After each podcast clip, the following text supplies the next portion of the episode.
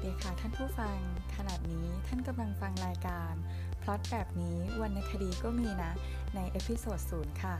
ก่อนอื่นต้องขอแนะนำตัวเองให้ท่านผู้ฟังได้รู้จักกันก่อนนะคะ ดิฉัน เพชรอรไทยเป็นผู้ดำเนินรายการค่ะสำหรับ episode นี้เราก็จะมาแนะนำเกี่ยวกับช่องรายการของเรา ให้ทุกท่านได้รู้จักกันค่ะ รายการพล็อตแบบนี้วรรณคดีก็มีนะ จะมาเล่าวรรณคดีไทย ที่ทุกคนน่าจะเคยได้ยินหรือเคยได้เรียนกันมาแล้วสำหรับคำถามว่า รายการของเรานั้นเหมาะกับผู้ฟังท่านใดคำตอบก็คือเป็นผู้ฟังที่อาจจะเป็นนักเรียน คุณครู หรือผู้ที่สนใจในวรรณคดีก็ได้นะคะ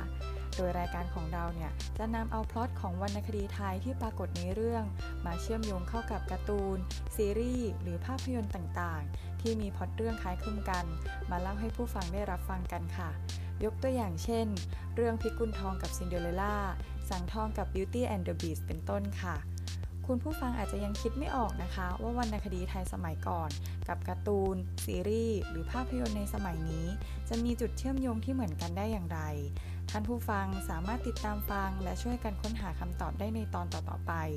ไม่เพียงแต่จะได้ความสนุก แต่คุณผู้ฟังทุกท่านก็จะได้ข้อคิดดีๆกลับไปด้วยค่ะ แล้วพบกันในตอนถัดไปนะคะ สวัสดีค่ะ